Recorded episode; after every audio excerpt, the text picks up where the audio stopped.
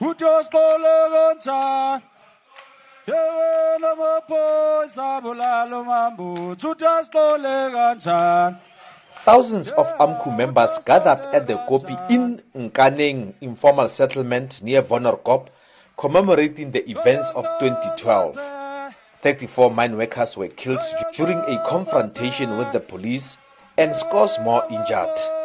However, five years after, the wound seems far from healing. A lawyer representing mine workers, Advocate Dali Mpofu, says government has not served justice to the Marikana people. There has been no justice in Marikana in the past five years. It's a disgrace that we are talking about five years and yet not a single cent has been paid in compensation to our people. Our people. This government is continuing to torture our people because every day we hear messages 1.8 billion, this and that. All of that is lies. They are further torturing the people of Marikana. Political party leaders have backed Union AMCU's call for the Marikana tragedy to be marked as a public holiday in South Africa. EFF leader Julius Malema has emphasized that Marikana Day must be celebrated just as June 16 and Sharpeville Day. 16 August must be a day which is celebrated all over South Africa, Africa, and all over the world, and not only in Marikana.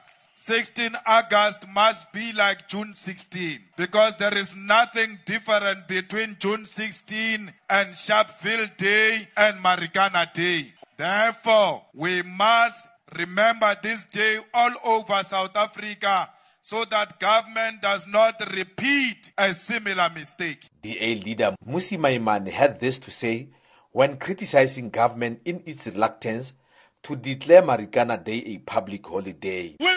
Declare it a public holiday. They will never put a compensation fund because they will admit that they killed our people today.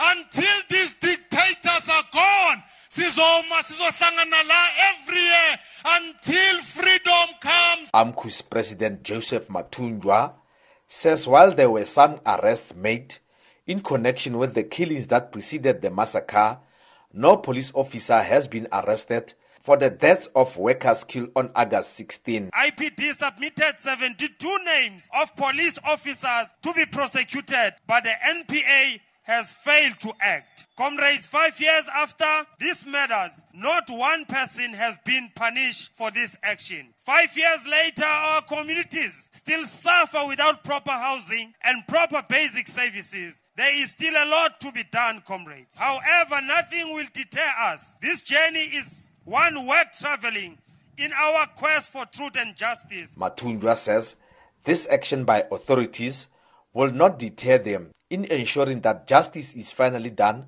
especially for determining who actually was behind the killings of the mine workers.